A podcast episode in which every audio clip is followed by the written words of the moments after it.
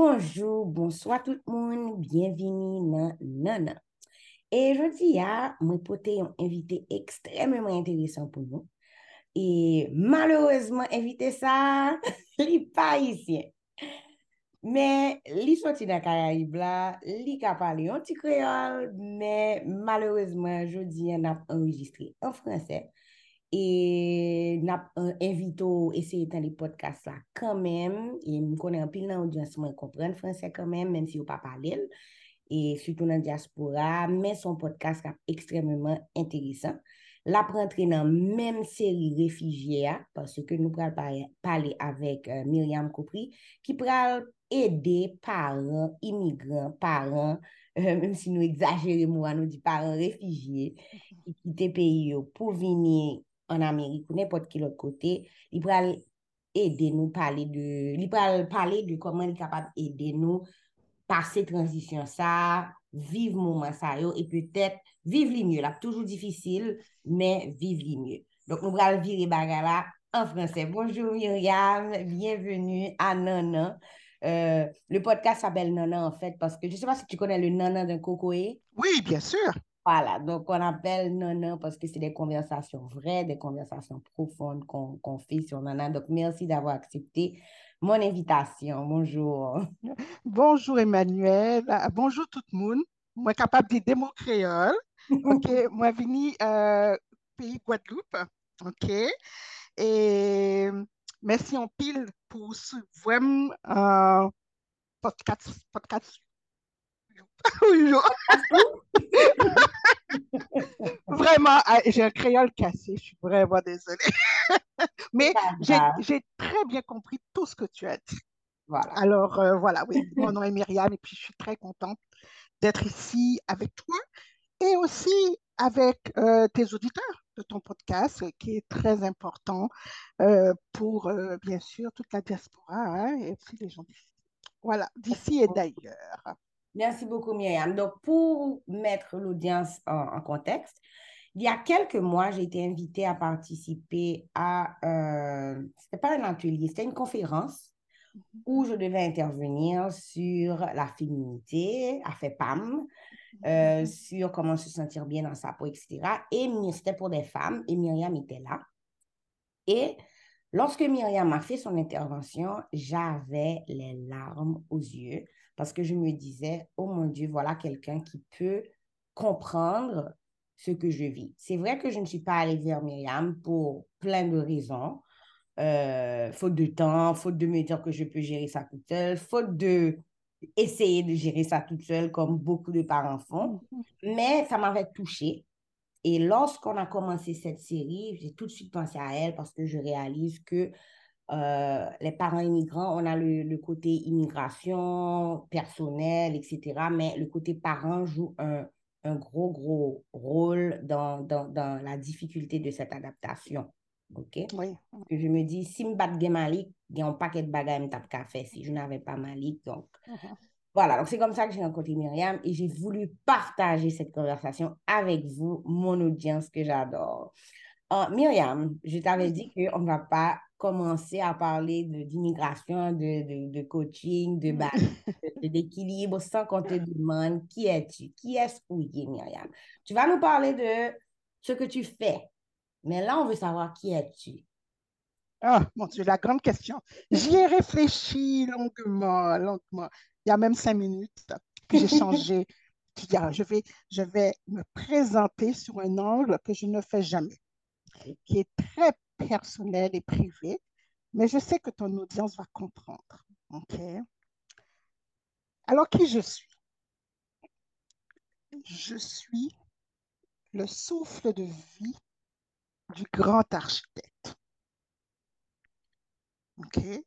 Et je suis venue expérimenter une vie ici qui est temporaire jusqu'à ce que je m'en aille c'est une expérience.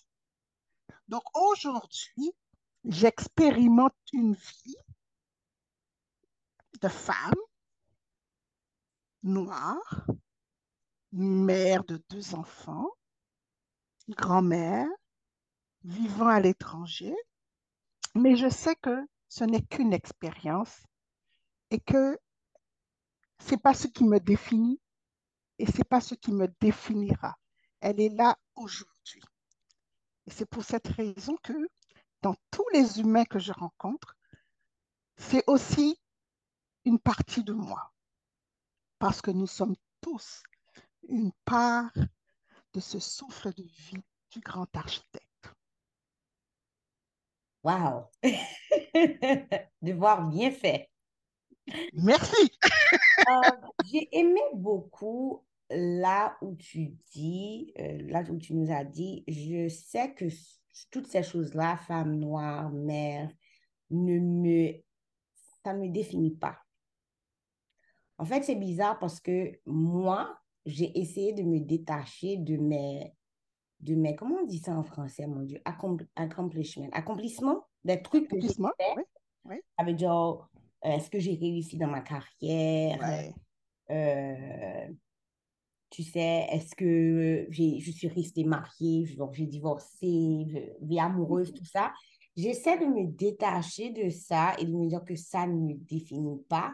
Mais jusqu'à présent, il y a des choses comme être femme noire et mère qui me dans ma tête qui continue de me définir. J'arrive pas à me détacher de, de cette, de cette identité-là. Ouais. Comme si je choisis et je me suis dit, bon, là, ça, c'est vraiment important.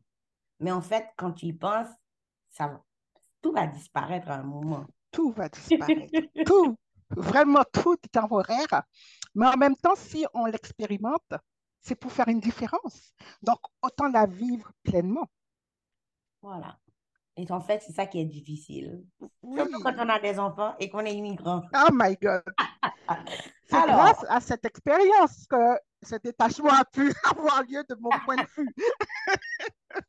Donc, euh, ma première question, c'est par rapport à, on va parler bien sûr de, de, de ta compagnie, je ne sais pas si tu l'appelles comme ça, de, de coaching. Euh, mais avant, on veut savoir, je veux savoir ce qui t'a inspiré. Est-ce que c'est ton, c'est ton expérience en tant que mère immigrante mm-hmm. qui t'a poussé à créer cette organisation, à vouloir aider les gens à gérer cette partie-là de leur vie? Oui. Il y a deux choses. OK? Euh, la première, effectivement, c'est mon expérience en tant que mère immigrante. Euh, je l'ai dit tout à l'heure, j'ai deux enfants, deux garçons, et euh, pour le premier, les premiers, les pauvres, on les appelle le brouillon. Hein parce qu'on expérimente tout sur eux. Alors, c'est le premier, bon, on ne sait pas comment faire. Et ça a été très difficile. Ok euh, vraiment, ça m'a amené à des, des réflexions profondes hein, sur qu'est-ce qui est important. Mais chez moi, c'est comme ça que ça se passe, même si tout le Canada, c'est bon. Hein, on est, on est très attaché voilà, à nos traditions, sans le savoir. Euh, mais lui, il était très fort au niveau caractère. Donc, euh, ça nous a amené très loin, sans perdre le lien toutefois. Et en même temps, euh, moi, je travaillais à la protection de la jeunesse. Alors, pour ceux qui ne savent pas, c'est vraiment un travail social. Hein. C'est comme, je m'occupais des enfants dont les parents avaient des difficultés. Et j'ai rencontré énormément de parents réfugiés, immigrants d'ailleurs, qui n'étaient qui pas du tout préparés à avoir des enfants euh, ici au Canada. Et ça m'a questionné parce que je sais, quand nous quittons notre chez nous, c'est parce que nous voulons un meilleur pour les enfants. Je n'ai jamais vu de parents dire je m'en fous, c'est pas possible. Et je me suis questionnée. Donc, c'est vraiment la rencontre avec ses parents dans un contexte où ils avaient des difficultés avec leurs enfants et que l'État s'est mêlé de leur vie. Et ces parents-là, tous sans exception, m'ont euh, fait comprendre qu'ils ben, en fait, ils ne connaissaient pas les, les, règles du jeu. On va dire ça comme ça. Ils ne connaissaient pas les règles du jeu. Moi, j'avais les règles du jeu en main parce que je l'avais appris au travail. Et là, je me rendais compte que les parents, ils ne les connaissaient pas. Et donc, j'ai commencé alors, à les coacher comme ça à travers mon travail. Mais j'ai vu des parents de bonne volonté, bien sûr, mais complètement dépassés par tout ce qu'ils devaient gérer ben, durant leur installation, après leur installation, les préoccupations des, de la famille restée au pays, tout cela. Et c'est comme ça que le coaching a débuté. le met spécifiquement pour les parents issus de l'immigration. OK. Euh, question pour notre audience. Est-ce que tu rencontres beaucoup de parents haïtiens? Est-ce que tu as rencontré beaucoup de parents haïtiens sur ton parcours? Ah ben oui, parce que je suis à Montréal. Et en étant à Montréal, euh, la, communauté haïtienne est très, très forte. Et malheureusement, j'ai envie de dire, je ne sais pas pourquoi, mais euh, c'est peut-être faux ce que je vais dire. J'ai une idée, mais ce n'est pas le, débat d'aujourd'hui.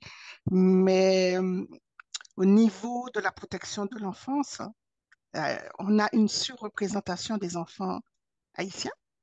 ça veut dire, qui dit enfant, dit parents, évidemment. Donc, j'ai rencontré énormément euh, de parents haïtiens. Et, d'ailleurs, en, y pensant, il y en a une qui m'a vraiment inspirée pour faire du coaching pour les parents. Et on en reviendra au burn-out parental.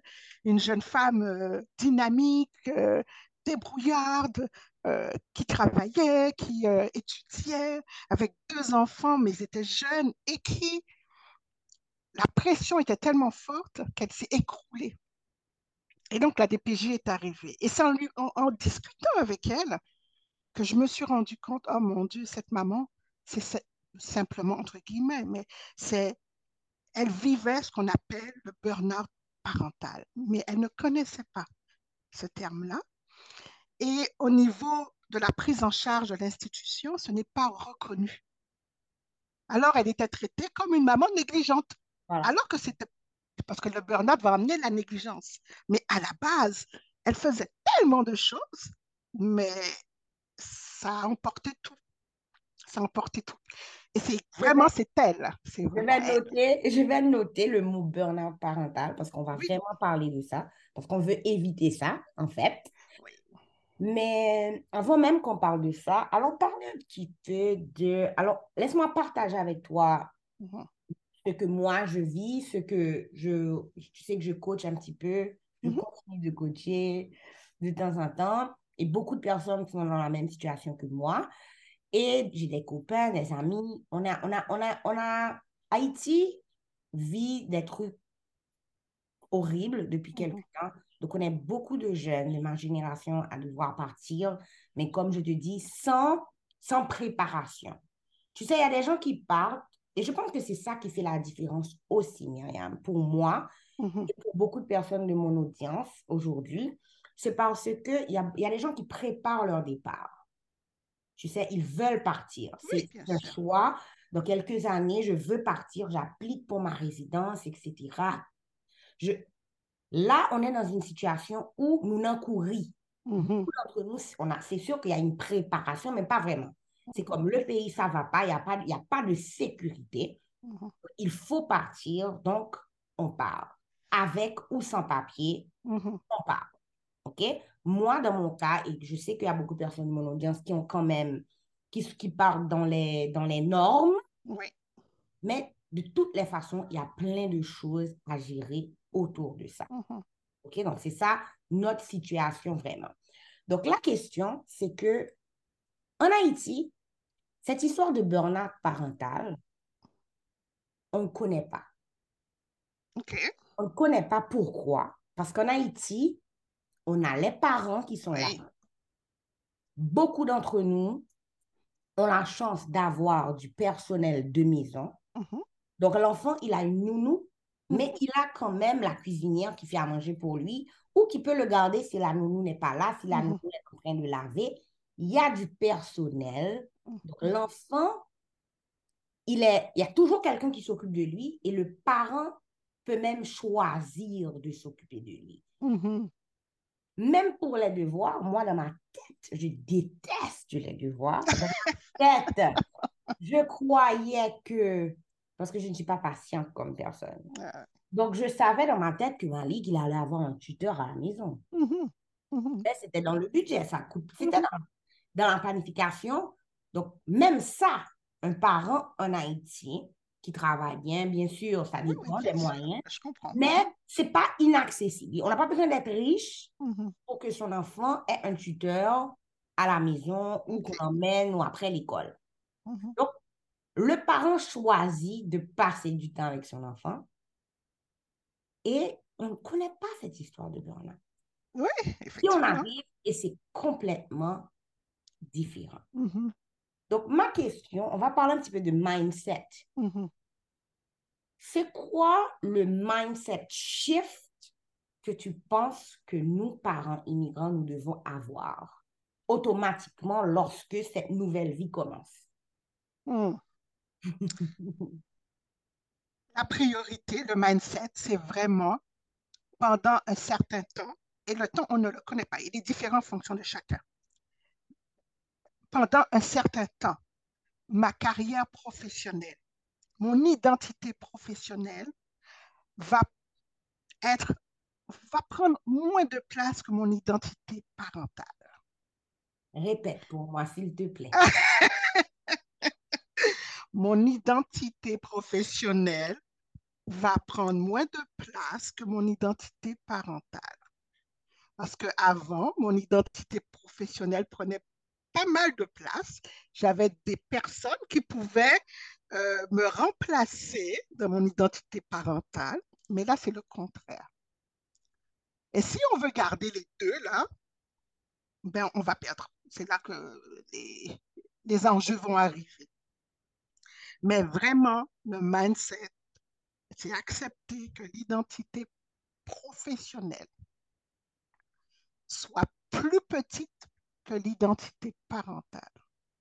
Et ça amène un autre enjeu, c'est que des fois, on n'a eu que du bon temps, justement, avec les enfants. Toutes les obligations, c'était d'autres personnes qui s'en chargeaient. Mm. Et là, on va devoir apprendre ces obligations et puis se donner du temps. Mon Dieu, c'est se donner du temps. Je pense que tu as, tu as parlé d'acceptation. Oui. Je pense que c'est difficile, c'est la partie la plus difficile. C'est accepter que cette identité parentale prenne le dessus. Et je partage personnellement, mon identité professionnelle était tellement liée à ma mission de vie, à j'avais beaucoup de chance hein, mm-hmm. de faire ce que je voulais, mais ce que je sentais que je, je, je, savais que mon expérience ici pour rendre ce monde meilleur, j'étais en train de travailler là-dessus et que ma vie, je la vivais pleinement parce que cette partie-là était tellement importante et tellement, et j'arrivais à combler cette partie-là tellement que quand je suis venue ici et que cette identité parentale a pris le dessus et que l'identité professionnelle mm-hmm. était à un autre niveau, c'est comme si mon identité en tant que personne, c'était quoi ma mission sur cette terre, ma mission pour Haïti d'ailleurs, parce que moi, je voulais être coach de vie en Haïti, coacher les femmes à prendre soin d'elles en Haïti, parler de santé mentale aux jeunes en Haïti. Donc, c'est comme si c'est tout ça qui est parti. Et maintenant, j'arrive ici. Et mon identité, en fait, la seule identité que je, que je pouvais sentir, parce que tu n'as pas le choix, en fait. Non. mais tu as toujours le choix. Non. On peut dire que tu as le choix, mais il y a des conséquences avec le choix que tu fais. Bon. Allons dire que moi, et je sais que beaucoup de parents, on sent qu'il n'y a pas le choix. L'enfant est là, tu ne peux pas ne pas t'occuper de lui. Écoute, hein? je, peux, je peux nuancer, Emmanuel? Je peux? Bien sûr, bien sûr. Mais c'est ça le mot, c'est tu t'occupes, mais c'est comment? Parce que là, dans l'immigration, quand tu changes comme cela, on investit le lien. Parce que quand on met le mot occupé, on est dans des tâches.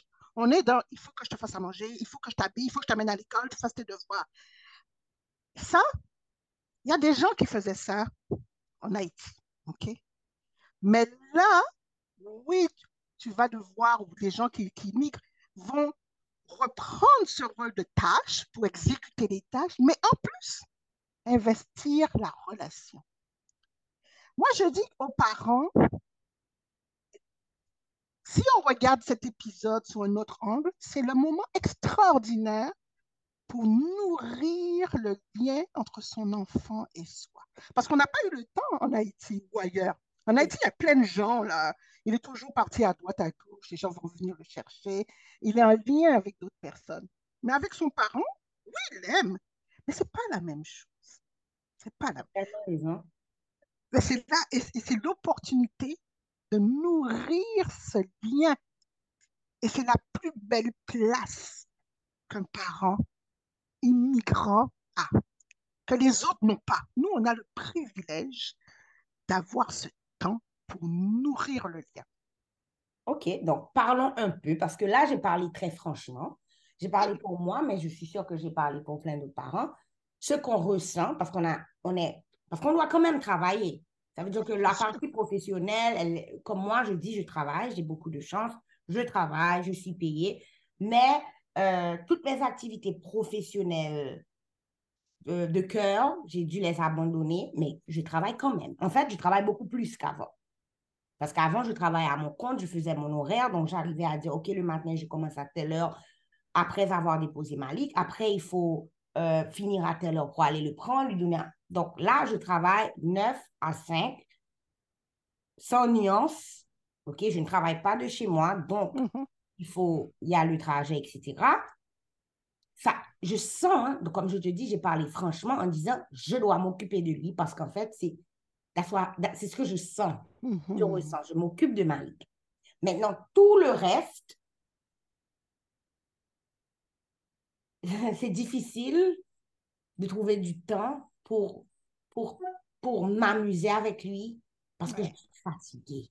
Après, le bain, après le bain, je dois te dire qu'une chose que j'essaie de garder, c'est la lecture. Mais Myriam, beaucoup de jours, maintenant il sait lire. il sait lire. Donc, c'est un problème, mais avant, je sautais des pages. Mm-hmm. Mm-hmm. L'année dernière, j'ai sauté deux pages où je disais, même si le livre a 10 pages, on lit quatre pages parce que je ne peux pas faire plus. Donc, comment trouver l'équilibre entre ce rôle de, comme je le dis en anglais, de, de caregiver. Oui, bien sûr, donneur de soins. Ah oui. Voilà. Et parents qui occupent ce poste-là aussi, mais qui qui doit arriver à rendre cette expérience intéressante et mm-hmm. agréable. Parce que partir en lien avec son enfant, c'est extraordinaire quand même. Ah ben oui. Comment, comment, balancer? comment balancer les deux? Voilà. Comment balancer les deux? Alors, il y a différentes stratégies, mais ce que, ce que je fais avec mes parents quand je les, quand je les coach et on regarde, euh, c'est de faire un planning, par exemple, sur une semaine et de voir combien de temps que ça prend euh, le caregiving. Tu prends du soin de ton enfant. Est-ce que ça prend euh, six jours, sept jours par semaine? Oh mon Dieu! J'ai mon chat qui vient de descendre là. Eh bien, excusez-moi. pas de problème. Donc, c'est vraiment de pouvoir identifier combien de temps que ça prend cette partie de le rôle de maman. Combien de temps que ça prend dans la semaine, même dans la journée, le rôle, le rôle d'amis ou d'avoir de vie sociale et aussi le rôle professionnel.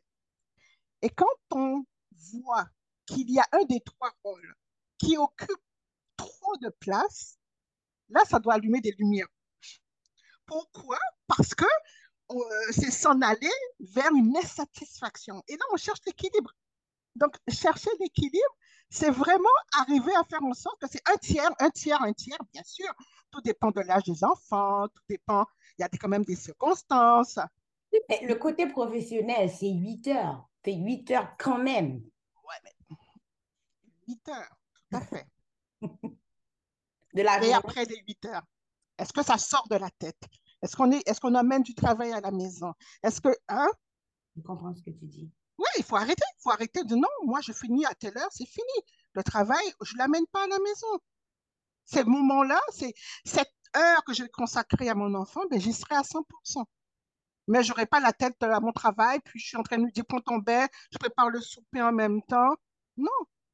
Ou c'est tout moment-là, la, copine appelle parce qu'elle a un problème avec son chum. Ben non, je suis désolée, là, je suis avec mon enfant. On va se reparler plus tard. OK? C'est vraiment vivre le moment présent dans ce moment-là avec l'enfant, même si c'est une heure, mais c'est une heure pleine. Point. Le travail, c'est 8 heures. Ça s'arrête là.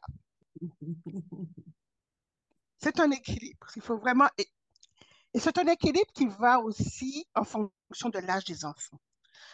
quand on n'est pas habitué à donner des, euh, pas des consignes, mais euh, des tâches, quand ce sont les autres qui faisaient des tâches à la maison, on avait quelqu'un pour faire ci, pour faire ça, on n'a pas tendance tout de suite à aller dire au, à l'enfant, écoute, tu as 7 ans, ben, tu peux avoir une tâche. C'est toi qui, euh, qui fais les poubelles, c'est toi qui descends les poubelles parce que c'est le mardi, je sais pas, et voilà. Juste ça, ça peut aider. Juste le fait que les enfants contribuent aux tâches, participent, c'est pas des rendre trop responsables. On vit ensemble dans la maison. Mais ben, si on veut avoir du plaisir, ben, il va falloir que tout le monde participe. Mais moi, je vois beaucoup de parents qui font tout, tout, tout, tout. Ils s'épuisent. Tu sais, je, je, peux partager mon expérience à ce niveau-là. C'est que j'essaie, parce que Malika a, 7 ans. Tu as bien. Est-ce que Malika a 7 ans? Oui, non. Demain? Je me demandais est-ce que. Non, non, non, non. Je laisse 7 8. Elle a 7 ans. Um, et je lui demande de faire des trucs. oui. Beaucoup de fois, quand le truc prend plus de temps, écoute, à même, le bain, même lui donner son bain, des fois, je disais, OK, on va commencer. Tu dois commencer à pouvoir te prendre ton bain toute seule. Toute seule. Je suis là. Et ça prend tellement de temps que des fois, l'après-midi, je suis comme, Vini, Vini. Et tu le fais. Et je le fais. Là, ça va mieux. Il est parti, euh, en... il a passé des vacances avec ses grands-parents et j'avais demandé, j'avais dit, écoutez, s'il y a une chose que vous pouvez faire pour moi, c'est aider Malik à prendre son bain tout seul. Et là, il est revenu, ça va bien, il prend bien son bain. Je suis là à donner des consignes, à répéter, tu as oublié de faire ceci, tu as oublié. Et il le fait. Mais avant, c'est vrai que même pour la ça veut dire que des fois, quand je nettoie la chambre, au lieu de dire, Malik, viens faire ci. Des fois, je le fais pour faire plus vite. Mais, mais j'avoue que c'est important parce que plus il grandit, plus il pourra faire des trucs. Donc, il faut déjà lui donner cet avantage. J'aime bien que tu aies donné cette, euh, ce conseil pratique. Est-ce qu'il y a d'autres conseils pratiques que tu pourrais donner? Parce que là, tu as parlé de planning, donc de regarder un petit peu mm-hmm. euh, l'horaire, notre horaire euh, en vrai, mm-hmm. voir ce qu'on donne aux enfants, ce qu'on donne au travail, à notre vie sociale, etc. Tu as parlé de, d'inclure les enfants dans les tâches, dans les trucs à faire à la maison. très tôt nous nous traite. c'est quoi, à quel âge tu penses? À 5 ans. À partir de, de 5 ans, les enfants, déjà pour leur chambre, ou même desservir leur propre plateau, je ne sais pas moi, prendre leur déjeuner, tout ça. À partir de 5 ans, ils peuvent faire des petites tâches. Vraiment. Moi, tu sais, personnellement, à partir, j'avais un truc. Quand les enfants devenaient ados, secondaire 1, 12 ans, je fais plus ton lavage. C'est toi qui t'occupes de ton lavage. Et je n'ai jamais fait de lavage dès qu'ils ont eu 12 ans. Moi, le mien, oui. Mais comme ça, tu es responsable de ce que tu vas te mettre. Si tu n'as plus de vêtements, ça te regarde. Hein? Et tu apprends à ne pas mélanger les couleurs. Bien sûr qu'ils vont faire des erreurs, mais il faut lâcher prise. Parce que au niveau, c'est la charge mentale. Hein. Et ça, je voudrais faire un petit aparté là-dessus. La charge mentale, on le sait, c'est un fléau aujourd'hui. Hein, c'est un fléau parce que pourquoi On veut être perfectionniste? On a des attentes élevées envers soi-même, envers les enfants. On a un idéal. Et les journaux, la télévision, tout le monde nous montre des familles belles, épanouies, partent en vacances, tout le monde est content. C'est pas ça la, la vraie vie. La vraie vie, avec le rythme que nous avons en Occident, avec le fait que toute la responsabilité même de la parentalité, c'est des parents qui doivent s'occuper des enfants, on ne peut pas les confier aux oncles, aux tantes, je sais pas moi, au voisinage, sinon on est perçu comme des mauvais parents. Mhm. Tout ce village qu'on connaissait. Aujourd'hui, en Occident, on dit non, c'est le parent qui est le principal donneur de soins, c'est lui qui doit remplir toutes les fonctions. Ça fait que la charge est énorme. Ça, c'est quelque chose qui touche, un fléau qui touche à environ 10% des parents, là. C'est énorme. C'est énorme. Et ça a des conséquences sur le lien. Mais euh, tu voulais euh, un exemple pratique pratique euh, un autre, utilisation des ressources communautaires. Oui, il n'y a plus la famille mais en tout cas au Canada, je ne sais pas pour les États-Unis, au Canada et en, Europe, l'État met en place des, euh, des ressources, des ressources pour aider les parents. Donc, on parle de halte garderie. Moi je pense aux petits, j'aime beaucoup les petits, là. Mm-hmm. Euh, confier ton enfant à la halte garderie pendant une demi-journée, ça peut t'aider à dormir. Ça peut t'aider à aller chez le coiffeur, rien que ça. OK? Mm-hmm. Prendre ce moment-là pour toi. Rien que ça, le parent, la maman va se sentir mieux. Je sais que c'est pas évident. Je connais pas la personne, qu'est-ce qui va se passer. On a entendu des histoires d'horreur, mais on peut y aller petit à petit, regarder comment ça se passe, partager avec euh, l'éducatrice euh, de la halte garderie, mais vraiment utiliser les ressources du milieu, de l'endroit où l'on se trouve. Je pense que je suis sûre que c'est la même chose pour les Guadeloupéens ou tu sais. Il y a le côté, tu n'as pas, tu n'as pas besoin de demander.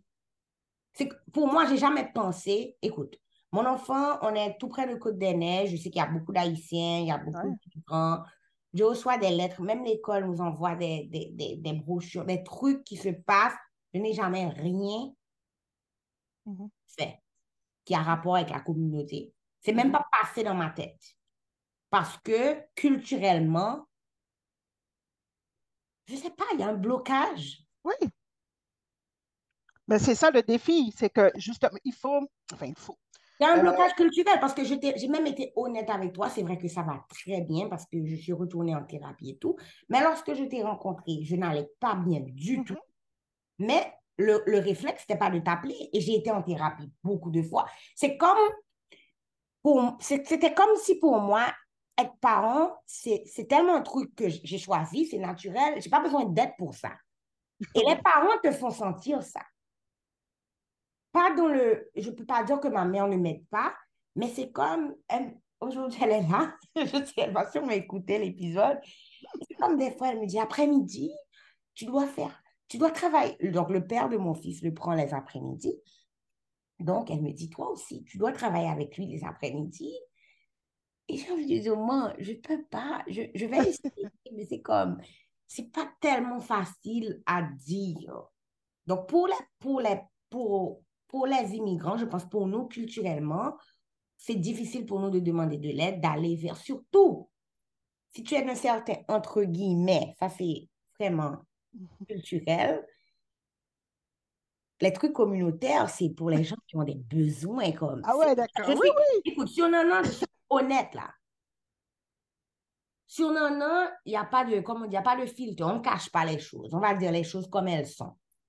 Les trucs communautaires, c'est pour les gens qui sont d'un certain niveau, qui n'ont pas. C'est comme ça qu'on le pense. Non, mais je suis. Écoute, Emmanuel, j'avais cette même pensée il y a 25 ans quand je suis arrivée. Là, je suis en train de parler, mais le passage là que tu es en train de dire, je l'ai connu. Vraiment. D'ailleurs, mes enfants sont allés à l'école privée. Euh, pas, tu, comprends? Donc, euh, oui, j'avais des brochures, je n'ai pas regardé. Mais il faut savoir que si on ne on n'a pas de point de repère. Moi, que tu me parles du centre communautaire, à l'époque, ça voulait rien dire pour moi. Donc, je ne peux pas aller dans quelque chose que je ne connais pas et qui, qui, qui ne représente rien. Mais c'est avec le temps. Avec le temps, j'ai compris. Par contre, mon fils a été en scout, parce que les scouts, ça voulait dire quelque chose pour moi. J'avais un point de référence. C'est ça le, nos défis en tant que parents immigrants. Nous n'avons pas de point de référence. Et nos parents, ils sont très gentils. Ils, ont ils sont de très bonne volonté, mais là encore, quand ils vont parler, c'est en fonction de leur réalité. Ils ne connaissent pas notre réalité. Voilà. Comme Et donc, ils sont pas. Ils, sont, ils vont donner des conseils. Bon, peut-être qu'ils peuvent être intéressants, mais cette, euh, cette façon de, vivre, ils ne l'ont pas expérimenté. Ensuite de cela, la, comment on a été éduqué, ça ne fonctionne pas, ça fonctionne à moitié, on va dire, à, à moitié. Et comme on parle à une audience principalement haïtienne, le fameux truc là de femme potomitan, faut bannir ça. Vraiment. Ça, c'est le, en tout cas, ici en Amérique du Nord, même en France, parce que nous aussi en Guadeloupe, on est comme ça. Je suis capable, euh, je suis une femme, euh, les femmes sont fortes, automitantes, tout ce que tu veux là, ça c'est direct burn-out parental. OK? On ne peut pas jouer avec ça. Y a, non, le partage avec les, conjoints, les ex, c'est numéro un. Les enfants ne sont pas la, propriété des mères. Donc, partagez. Faites une garde partagée avec vos conjoints. Faites de la coparentalité. Ça, c'est un autre truc pratico-pratique. De la coparentalité et pas de la micro-gestion de ce que votre ex ou votre conjoint fait avec les enfants. Voilà. S'il y a une chose qui m'avait aidé avec euh, mon psychologue, alors notre psychologue, parce qu'on était allés à deux, tout de suite après la séparation, et ça m'a beaucoup aidé lorsque Malik est avec maman, il est avec maman. Parce que papa, il est avec papa. Et il ne faut pas demander tu es où, tu fais quoi, tu fais ci, sauf si c'est un truc vraiment énorme comme voyager ou un truc comme ça. Et aussi, elle avait dit que c'est l'enfant qui doit vouloir te raconter. Si tu lui demandes comment était ton week-end, il ne te raconte pas, OK. il faut arrêter ce micromanagement de... Et là, moi, je peux dire que je suis diplômée. Ah, super. Je suis diplômée en coparentalité. On, a, on reçoit... Je, je, dis toujours à mon ex qu'il doit venir sur le podcast. Il me dit qu'il n'est pas prêt. Et là, on a vraiment, je pense qu'on a vraiment réussi. Bien. Euh, mais c'est parce qu'on avait demandé de l'aide aussi très tôt très tôt. Et c'est parce que moi aussi, lorsque je, je, je, me suis séparée, je me rappelle que l'une des choses que j'avais dites, c'était à partir d'aujourd'hui, on ne parle plus de nous. Mm-hmm. Notre priorité, c'est Malik. J'ai dit, je sais que tu es fâché, tu peux te, être fâché, prends le temps. Mais aujourd'hui, the prize, mm-hmm.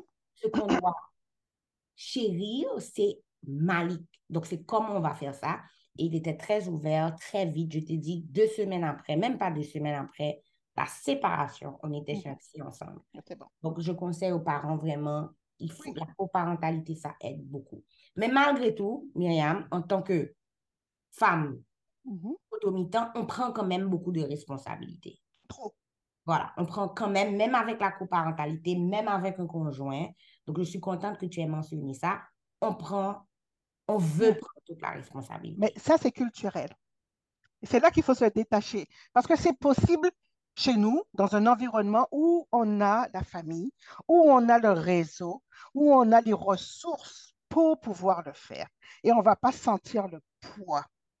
Mais ici, au Canada, aux États-Unis, si on a le même comportement, on, a la même stratégie, ça va être très difficile. Et c'est là que les tensions vont arriver. On va se sentir épuisé, on va commencer à crier. Moi, j'ai déjà vu des mamans qui jamais n'ont crié après leurs enfants ou frappé. Puis en arrivant euh, en terre étrangère, ben, elles ne se sont pas reconnues. Parce que justement, prendre trop de responsabilités, c'est ça. Je crie. je ne frappe pas, je ne frapperai jamais, je ne pense pas, parce que ce n'était pas aussi, c'était pas dans, dans ben la de mes parents, même mes mhm. parents. On a été frappés, écoute, on est haïtien, mais c'était pas, c'était pas au centre. C'est arrivé deux ou trois fois. Tu vois? Moi, j'ai pris une petite baffe une fois parce que j'avais dit whatever, bref.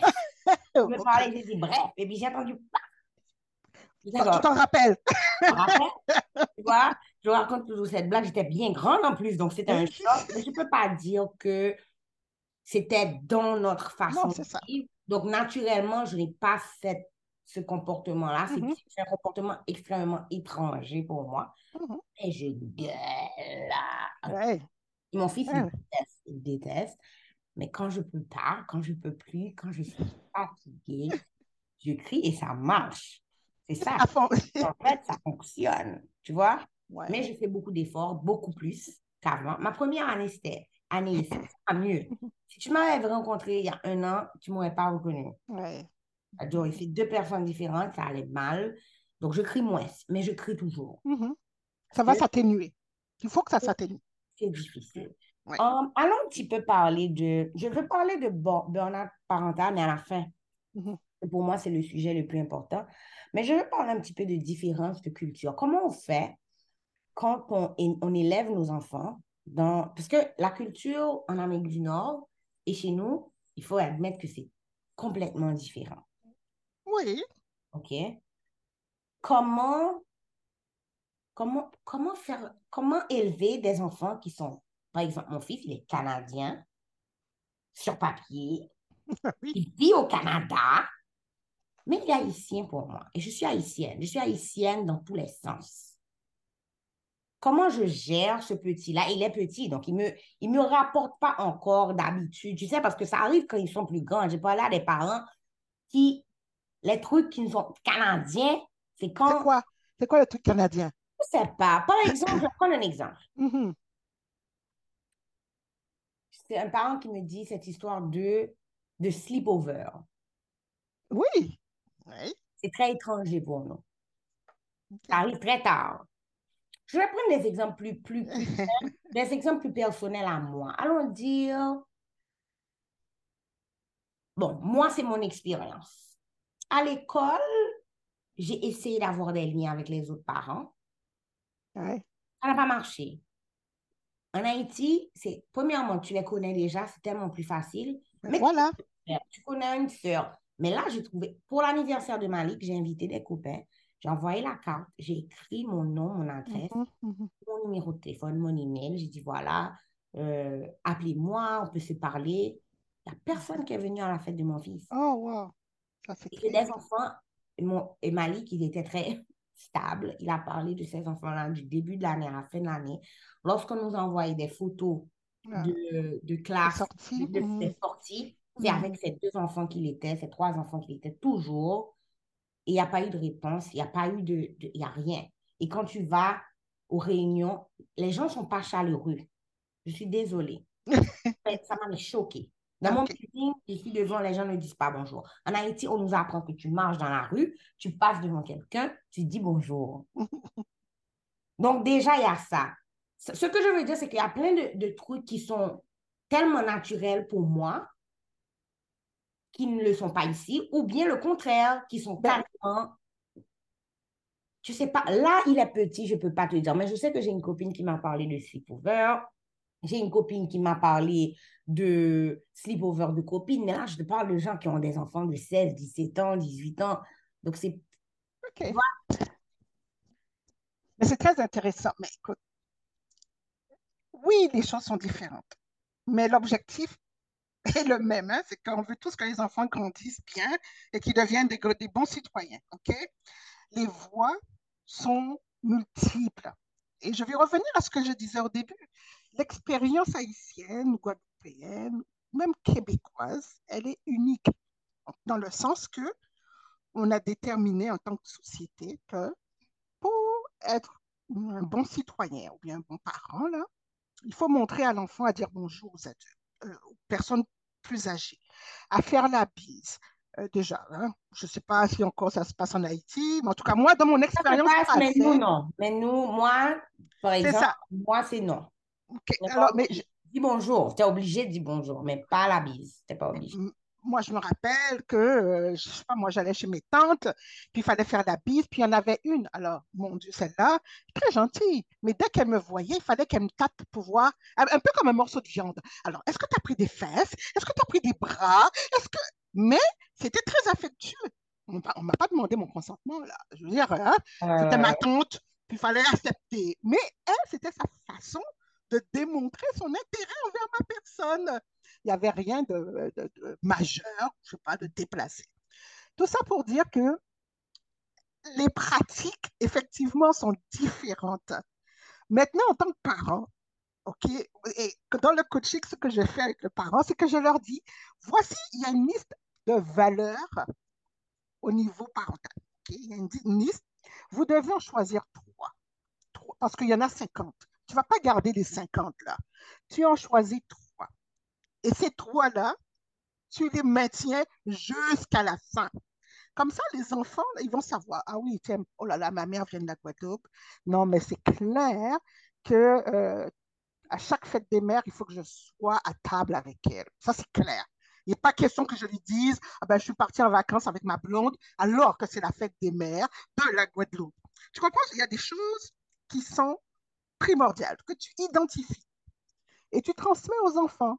Mais en même temps, il y a autre chose, il va falloir abandonner et accueillir. Parce que l'enfant, quand il va à l'école, ben, il est formaté pour devenir un petit Canadien, un petit Américain, un petit Français. C'est comme cela. Comme si tu vas à l'école en Haïti, tu vas être formaté pour être un petit Haïtien. Voilà. Et là, tu acceptes la partie, la partie étrangère, et ça va faire bizarre, hein, parce que les enfants, ils reviennent avec des, des attitudes, des comportements que nous, on ne connaît pas, puis là, on les regarde, ils sont bien étranges, ces enfants-là. Mais je vais revenir encore à un autre concept, le lien. Quand l'enfant revient de l'extérieur avec des demandes, avec des, un vocabulaire, des mots qu'on ne comprend pas, et quand on a un bon lien, on lui parle. Et là, on lui dit, mais écoute, ce que tu me dis, c'est étrange pour moi, je n'ai pas connu ça, mais on peut en discuter. Si pas, le parent n'est pas prêt, ben non, je ne suis pas encore prête pour le sleepover. Vraiment, je suis inconfortable. Euh, J'attends un peu. L'enfant, il n'est pas bête, hein, il va comprendre, il sait. Et moi, quand je dis que ta copine, si son enfant lui a demandé ça à 16 ans, c'est parce que son enfant savait très bien que ça ne passe pas. La mère ne va pas accepter ça. Ah, moi, la, copine, la, copine, disait, ouais, mes parents sont au courant. Donc lui, il disait, mais c'est ma blonde, on est ensemble pendant 15 ans, pendant 14 ans. Je ne peux pas dormir à la maison. Et ma copine est comme, est-ce que je suis bizarre ou... Ben, Mais non, chaque famille est différente. Et là, dans leur vingtaine, j'ai un autre groupe euh, qui ont des enfants dans leur vingtaine et les copines dorment. Et moi, on rit parce qu'on dit que nous, moi, j'étais... C'est pas moi. En fait, je suis tombée enceinte avant le mariage, malgré tout, sur le mariage, avant que mon, le père de mon fils, avec qui j'allais me marier très rapidement, dorme à la maison. Mm-hmm. Comme, et c'était, je n'allais même pas demander. Oui, ça, ce sont des codes sociaux. Ça va de soi, tu ne demandes pas. C'est ce genre de truc. Mais je pense qu'en général, la façon dont, dont les enfants euh, ils te parlent. Tu vois, c'est différent. Moi, je, je, regarde, je vois. Petite anecdote. Un jour, Malik rentre à la maison et puis il me dit un truc. Et puis il me dit, voilà, ou yalla, je sais pas un truc. Voilà. Je lui dis, c'est quoi ça? Et mon fils, mais je dis, c'est quoi ça? Mais je dis, c'est quoi ça? Je pense que je pars et fâcher. Mon fils n'aime pas, il, est très sensible. Il m'a dit, pardon, maman. Il a commencé à pleurer. Oh. Et j'ai dit, mais qu'est-ce qu'elle a dit? Peut-être que j'ai dit un mot qui n'est pas bon. J'ai dit, mais qu'est-ce que ça veut dire? Je ne sais pas. J'ai dit, quand je te demande c'est quoi ça, c'est pas comme c'est quoi ça, ne te permet pas de dire ça. Mmh mmh c'est quoi ça? Je ne sais pas. Et puis il me dit que ça veut dire c'est vrai. Mmh Pour le vrai. J'ai dit, qui t'a appris ça? Mes copains, tous mes copains sont des Arabes. Mais oui, eh oui, eh oui. Je lui dis, OK, c'est pas grave. Tu as le droit de dire. Bon. Dans ma tête, j'ai dit, je ne sais pas si tu as le droit de dire. Pourquoi tu dois dire? Je ne sais pas si tu as le droit mais ce n'est pas nécessaire que tu dis dans ma tête. Mm-hmm, mm-hmm, mais mm-hmm. comme ça ne voulait rien dire, j'ai dit, en tout cas, la seule chose, avant de répéter des mots, il faut savoir ce que ça veut dire. Ah bah oui, tout à fait. Et c'est tout, mais ça m'avait frappé comme, à un moment, mon fils, il, va parler comme Tu vois, il va, il va, je sais pas, et ça, c'est des choses qui font peur. Donc, c'est vraiment, je sais que nous, c'est vraiment comment accepter que nos enfants vont être des petits Américains, des petits Français. Mais oui, mais oui, c'est inévitable. Ils auront une partie, ils auront une partie bien sûr de nous, mais ils auront l'autre partie du pays où ils ont grandi. Et le plus gros effort, c'est le parent qui doit aussi le faire. Parce qu'en laissant la place, en disant, ben, écoute, c'est comme ça que ça se passe de l'autre côté, à l'école et tout, mais de s'intéresser au vécu de l'enfant à l'extérieur. Tu sais, hier, je participais à une activité très intéressante sur euh, la violence euh, chez les jeunes. En tout cas, c'était de la violence. Et là, je parlais avec euh, un coordonnateur du service de police de la ville de Montréal et je lui disais, oui, vous rencontrez beaucoup de jeunes issus de l'immigration, ok, mais vous n'êtes pas en lien avec les parents. Quand un enfant de 14 ans, vous lui demandez est-ce que j'appelle tes parents? Parce qu'il a fait une bêtise, hein, et qu'il vous dit non, que vous respectez cette parole-là, comment voulez-vous que le parent sache ce qui se passe? Vous venez de donner plus de pouvoir à un enfant et rien aux parents. Et après, parce que les, enfants, nos enfants, là, ceux qui sont entre les deux cultures, ils ont la fâcheuse, euh, le, pouvoir de changer de personnalité. Alors, à la maison, ils peuvent être des anges et le parent ne va jamais savoir qu'est-ce qui se passe à l'extérieur. Et quand ils sont à l'extérieur, ils font les pires conneries. Ça existe. Et quand ça va très loin et que le parent se rend compte, eh bien, il apprend par la police, mm-hmm. le parent, il dit, ben, je ne suis pas au courant. Et le parent, il dit vrai. Il dit vrai, pourquoi? Parce que l'enfant qui est à la maison n'est pas celui qui est dehors. Et pour éviter ce genre de situation, la seule chose, c'est la, ben, voilà, la conversation. Même si l'enfant nous dit des choses incroyables qui nous font peur, mais on n'a pas peur devant l'enfant. On peut l'écouter et puis après on appelle Emmanuel. Emmanuel, j'ai besoin de coaching. ah non, mais c'est vrai, il faut être solide devant un enfant. L'enfant, et s'il voit qu'on est là, qu'on accueille ce qu'il nous dit, là, on va pouvoir travailler avec lui pour qu'il puisse faire ce qu'il faut, les bonnes choses. Mais si on est dans notre culture en disant non, ça ne se fait pas, non, c'est et c'est comme ça que les enfants se retrouvent dans des situations que les parents n'ont même pas vu venir. Même pas. Alors, la conversation. Et commencer pendant qu'ils sont petits. Je suppose que. Ah, mais ben, ben, ça, c'est tout petit. Tous les jours, comment était la journée, qu'est-ce qui s'est passé. Ben oui. C'est pour ça qu'on revient au début. Quand on immigre, les premiers temps, l'identité parentale va prendre plus de place parce que c'est tout ça qui a à bâtir. C'est tout ça qui a à mettre en, valeur la relation pour éviter. Ça ne veut pas dire qu'on va éviter à 100%, mais ça va réduire les chances que les enfants, parce que nous, on est très occupés, qu'on veut faire de l'argent, qu'on veut travailler, qu'on veut avoir notre niveau de vie qu'on avait dans notre pays, on n'est pas disponible, mais l'enfant, il va faire quoi? Il va aller vers des, amis, entre guillemets, qui, eux aussi, ont eu des parents qui n'étaient pas très présents psychologiquement, émotionnellement. Puis leur phrase, c'est Ah, je te comprends, hein, ton, ton parent vient du bled, ton parent n'est pas d'ici, c'est un immigrant. Puis ils vont se mettre ensemble et ils vont nourrir leur colère, leur insatisfaction, leur peine. C'est comme ça que les enfants se retrouvent dans des groupes marginaux, OK, en marge.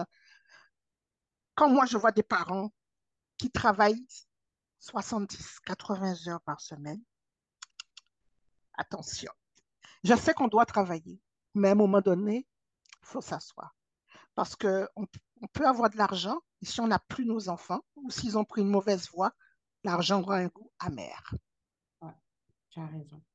Tu as raison.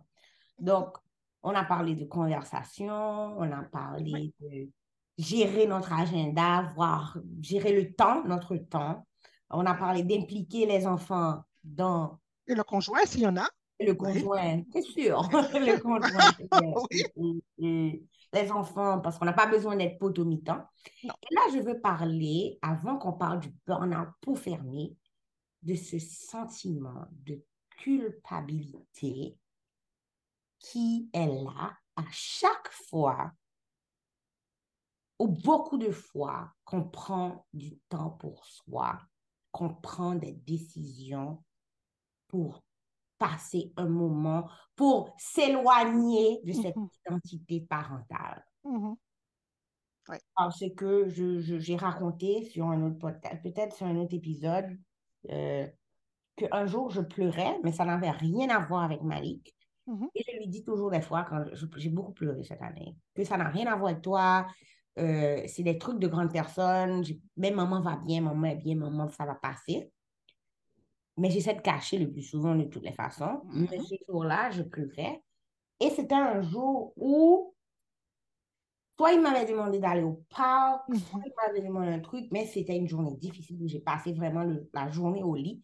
Donc, où j'ai fait les, chicken nuggets euh, dans le four que j'ai donné, que je n'ai pas mangé avec lui. Vraiment une journée, je l'ai passé dans ma chambre.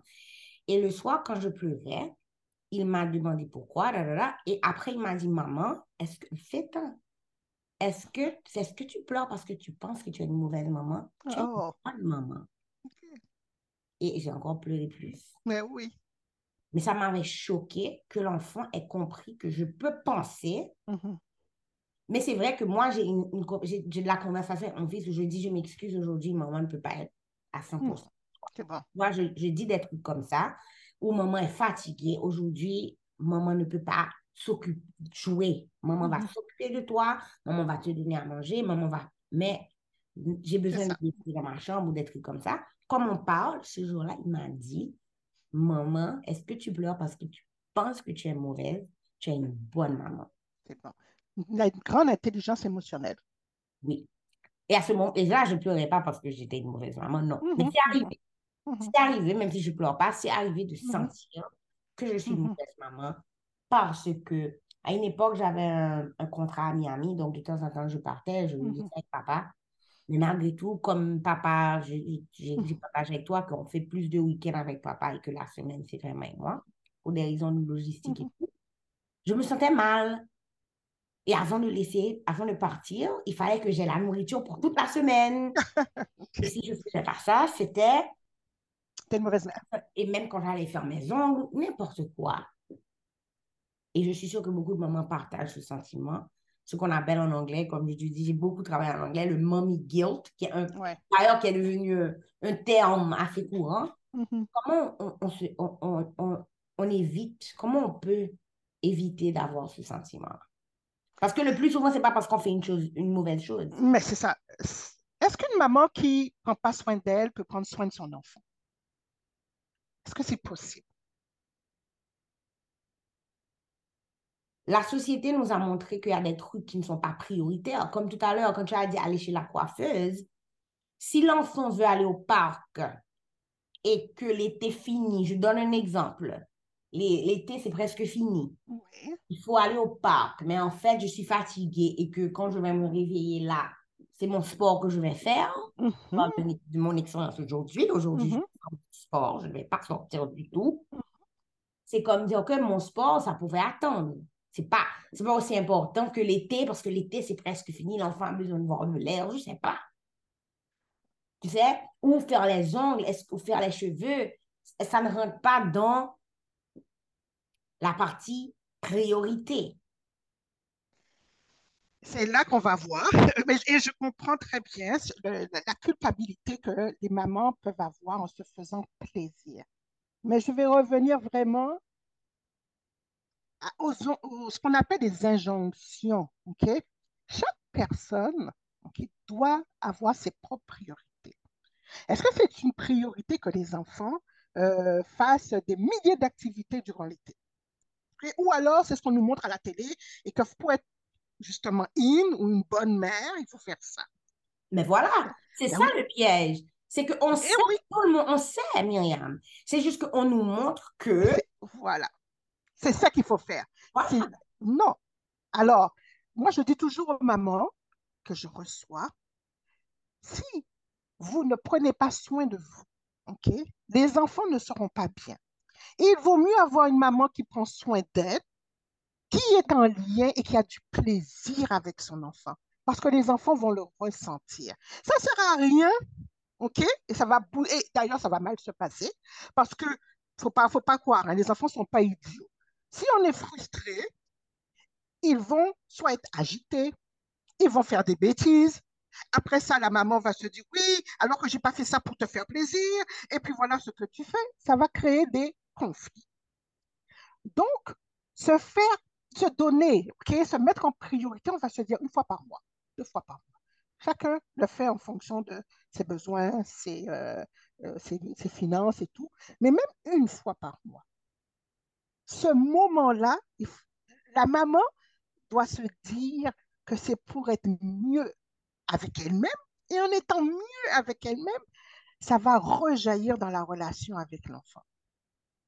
Parce qu'à ce moment-là, même un enfant qui est agité, si on est bien avec soi, on aura plus de patience. Mm-hmm. On va l'écouter davantage. On va désamorcer la crise. Mais si on est frustré, non, mais c'est vrai, si on est frustré parce qu'on n'a pas pu justement euh, dépasser la culpabilité, euh, de se faire un petit temps, d'avoir un temps pour soi, ça va rejaillir d'une manière ou d'une autre. Donc, être en, harmonie avec les actes que nous posons. Donc, se consacrer un temps dans son agenda, ça, ça va enlever la culpabilité. Je me rappelle, moi, je suis quelqu'un, je travaille énormément. Je peux travailler des heures et des heures et des heures. À un moment donné, qu'est-ce que j'ai fait dans mon agenda? J'ai assuré le mercredi après-midi. Parce que, bon, sinon, je prenais d'autres choses et tout ça. Puis j'avais décidé que j'allais faire de la méditation. Le mercredi après-midi, c'était mon jour. Mais j'ai assuré tous les mercredis après-midi de mon agenda pour m'éviter justement de remplir par quelque chose d'autre, même pour les enfants. Moi, il faut être capable de dire non, ce jour-là, c'est pour moi. Facile à dire, pas vrai, maman? On va, on va essayer d'appliquer tout ça. c'est facile à dire, mais c'est une question aussi d'équilibre mental. On doit être heureuse dans la vie, là. Non, la vie est courte, hein? La vie est courte. La vie est courte, elle mérite d'être euh, vécue pleinement. oui. Au début, aujourd'hui, ça va faire. Je suis venue ici. Alors, officiellement, Malik et moi, on est là depuis le 29 juin 2022. Oh, c'est récent, ça fait un an. Donc là, on va notre on attaque notre deuxième année là. On va voir comment ça se passe. Ça va beaucoup mieux, mais c'était c'était dur. Il y a ben beaucoup de choses que tu dis là que j'espère pouvoir appliquer et j'espère que les autres mamans qui nous écoutent euh, pourront appliquer. Et avant de fermer, je voudrais qu'on parle de, de burn-out de burn parental. C'est quoi? Comment qu'on comment qu'on sait qu'on est là-dedans? Oui et comment l'éviter? Donc, c'est ces trois questions. C'est quoi? Comment on sait qu'on est là-dedans? Et comment on peut éviter ça? Ah oui, donc ça va vraiment euh, clôturer parce que j'ai donné plusieurs éléments.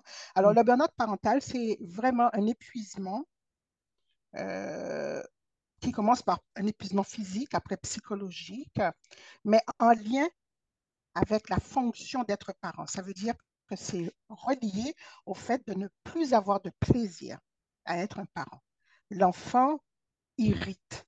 On est euh, dur, brusque, euh, ça peut amener à un désintérêt, euh, ça peut amener aussi ben, au coup parce que l'enfant devient une source de c'est même pas de l'ennui, hein, c'est beaucoup plus que ça souvent les mères vont se sentir, c'est là que la culpabilité je, arrive, je l'aime, mais je le déteste en même temps.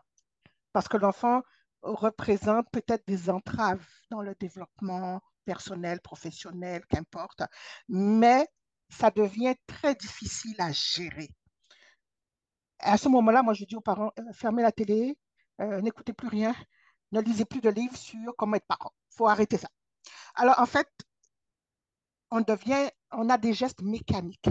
Oui, on donne à manger, il faut l'habiller, l'amener à l'école, ça va, mais pas plus. Et au niveau professionnel, on peut passer beaucoup plus de temps au travail, on s'épanouit, euh, on a du plaisir, de la reconnaissance, de la gratitude. Donc là, on est nourri dans son rôle professionnel, mais à la maison, euh, quand on arrive, par exemple le soir après une journée de travail, on peut avoir des crises d'angoisse. Rien qu'à l'idée d'envisager la routine de la soirée. Ou alors des crises d'angoisse au lever. Rien que d'envisager la routine, le petit déjeuner, les boîtes à lunch. Euh, Pause pour bien comprendre, parce que j'avais mal compris. le burn-out parental n'est pas nécessairement un burn-out qu'on sent dans tous les aspects de sa vie. Ah non. Donc, on peut être très bien. Ça me fait peur, là, parce que, comme je t'ai dit, au début, tu passes un très bel été. Et puis, c'est vrai que quand, quand ma maman et ma, a ramené Mali, ils sont revenus à Montréal, rien de grave, mais insomnie directe. Juste à penser à la rentrée scolaire. Donc, est-ce que ça peut être un, un truc qui doit dire, hé, fais attention, parce que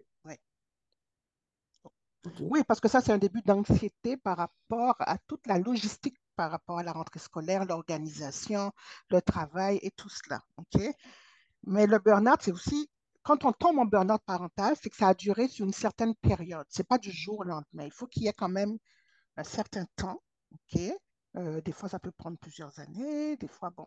Mais nos mamans immigrantes, ça va rapidement parce que justement, à cause de l'adaptation, le travail, l'environnement, le climat, les enfants, vivre en appartement, euh, ne pas avoir ses habitudes, plus d'amis, tout cela va accentuer le risque de burn-out parental.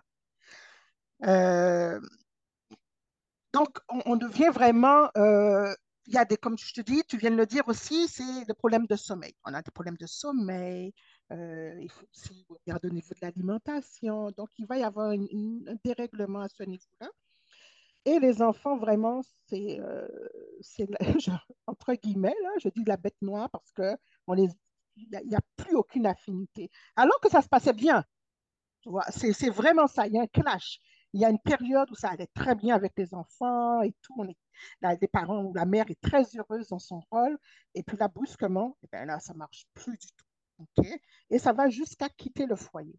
J'ai des mamans qui vraiment ont quitté le foyer. Et il y, a, des mamans aussi qui vont, ben, en quittant le foyer, bien sûr, remettre les enfants euh, au papa et puis partir. Donc, ça va jusqu'à la fuite. OK.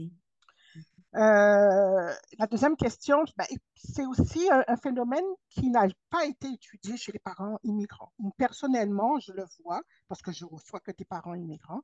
Et pour la prochaine année, il va y avoir une recherche avec euh, des chercheurs de la Belgique, une recherche à laquelle je participe pour pouvoir mettre en évidence ce phénomène, cette préoccupation chez nos mamans immigrantes parce que je sais que c'est très, très important. Euh, comment, comment y remédier C'était ça la deuxième question Non, la, la question c'était comment identifier. Comment identifier? Ça veut dire que si un parent là écoute, quels sont les petits, comment on dit, red flags? C'est quoi les, les, petits cartons rouges, petites Ah, c'est ça, c'est manque de sommeil, anxiété, tout en lien avec les enfants, pas avec le travail. OK? Des fois, il peut y avoir un mélange des deux. Des fois, on peut se dire, oh, c'est parce que je suis un burn-out au travail que ça ne va pas avec les enfants. Mais souvent aussi, on voit, c'est l'inverse. Mais c'est quelque chose qui est quand même très, c'est récent, ce phénomène ben, d'identification. Et les parents n'ont pas forcément les mots pour savoir que c'était ça, c'est ça leur réalité. Mais tout ce qui est en lien avec les enfants, la préparation des repas, le quotidien, amener les enfants dans leur activité. Quand on dit le mot enfant, on a juste envie de courir. Voilà. OK? un parent, là, quand on entend, ou le mot maman nous donne envie de courir, on s'assoit et il faut vraiment prendre soin de soi. OK. Absolument.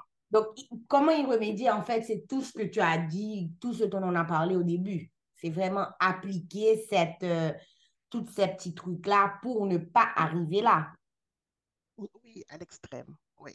Mais et le partage ou l'implication de tous les membres de la famille dans le partage des tâches, c'est très important.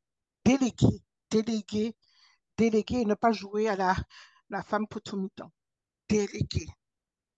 Ok, ça, c'est vraiment l'une des premières choses. On fait le ménage, hein, comme on dit si bien, on fait les coins ronds là pour le ménage. C'est pas grave. C'est pas grave. Ça, c'est, il faut déléguer et il faut vraiment, euh, J'allais dire, il faut aussi avoir de la compassion envers soi-même. Diminuer les attentes. Ben, on n'arrive pas, l'enfant, je ne sais pas moi, il n'a pas 80%, mais ce n'est pas grave. On ne peut pas lui donner le bain ce soir, c'est pas grave. OK? Le premier, la première évaluation, 70. Voilà, c'est ça. Myriam, j'ai failli mourir. Ben, c'est ça. Grand-parent, je ne sais pas pourquoi j'ai été bête, j'ai envoyé la photo ou bien j'ai dit. En fait, j'ai dit non, je ne dis pas aux grands-parents. Et puis un jour, on parle à ma mère, c'est sorti comme ça. Donc, c'était la fin du monde. J'ai des copines qui sont ici, qui sont plus grandes aussi, qui, qui, qui, sont arrivés au niveau où ils savent que ce n'est pas, pas le plus important. Non. Elles étaient comme, Amy, écoute, tu sais que non, tu lui parles, tu lui expliques, et puis c'est fini. Tu vois pourquoi ça n'a pas marché. Puis voilà, c'est pas. Mais pour moi, c'était la fin du monde. le mommy guilt, cette culpabilité, c'était ça. C'était est-ce que c'est parce que c'est papa qui travaille C'est pas moi qui C'est pas moi. Oui, oui, oui, ben oui. Donc, Donc il y a maman, grand-mère, qui dit j'ai envie aussi de m'impliquer un petit peu plus parce que je n'étais pas impliquée du tout, parce que comme j'ai dit, je, je n'aime pas. Mais automatiquement, c'était devenu ma faute. C'était devenu parce que je n'ai pas fait. Mais c'est ça le, la, la, la, performance. Hein? Non, ça fait partie des éléments. Et, et ça, c'est vraiment, pourtant, hein, c'est occidental, cette performance. Donc, on a intégré certaines valeurs occidentales, la, la performance, euh, le, je dirais, euh, la, perfection même, au-delà de la performance, mais une mère parfaite, elle doit être vraiment euh, disponible tout le temps.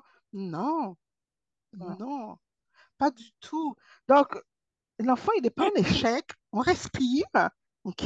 On ne peut pas lui donner le bain un jour, c'est pas grave, il va pas arriver, euh, il fait une petite toilette, là, et ça va, c'est pas un enfant de 12 ans, puis non, et puis à 12 ans, j'espère qu'il sait prendre sa douche, mais c'est vraiment les standards. On a un exercice qu'on fait, c'est entre le parent idéal et le parent réel.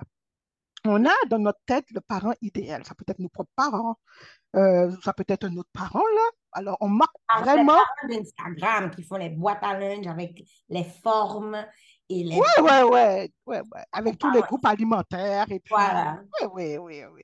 Mais ça, c'est le parent idéal.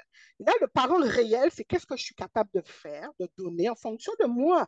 Et quand il y a trop d'écart entre le parent idéal et le parent réel, là, la culpabilité rentre en jeu. Là, le risque de, de vouloir atteindre un, un idéal, ça ne s'atteint pas. On travaille, puis on progresse. Donc, on ramène aux parents réels. Mais c'est quoi ta réalité? Hein, ta réalité, peut-être que tu viens juste d'arriver, donne-toi du temps hein, pour bien connaître ton environnement. Ton enfant, tu le nourris. Oui, peut-être que tu n'as ça arrive que tu n'aies pas assez d'argent pour tous les groupes alimentaires. En plus, c'est l'inflation. C'est pas grave. Écoute, tu ne donnes pas de l'ultra transformé tout le temps. Donc, c'est vraiment de revenir aux parents réels, à ce qu'on peut faire. Mais, Merci Myriam. En fait, on aurait pu parler pendant longtemps. Euh, une chose est certaine, c'est que j'espère que cet épisode va donner aux parents, parce qu'on en a parlé, toi et moi, la dernière fois, le droit de se sentir, le droit, donner au moment le droit de se sentir comme elles se sentent, parce que beaucoup de fois, euh, on est, on, les, surtout les autres, premièrement, les parents qui ne sont pas immigrants, ou les immigrants de nos familles, parce que moi, je t'ai raconté la dernière fois où j'ai une tante qui m'a dit, donc tu vois ce que j'ai vécu, c'est comme si, oui, j'ai vu ce que tu as vécu, ça ne veut pas dire que ce n'est pas difficile. Merci de nous donner le droit de, de, de ressentir ce qu'on ressent et de nous avoir donné tous ces outils et tous ces conseils. Ma question, c'est est-ce que tu travailles avec des parents qui sont peut-être pas au Canada et qui, pourraient, qui sont aux États-Unis, euh, mais qui sont parents immigrants. Est-ce que tu, tu, tu, pourrais travailler avec des parents qui Ah oui, bien sûr. Oui, oui, on travaille euh, par Zoom. Hein, donc, euh, y a, la distance n'existe plus.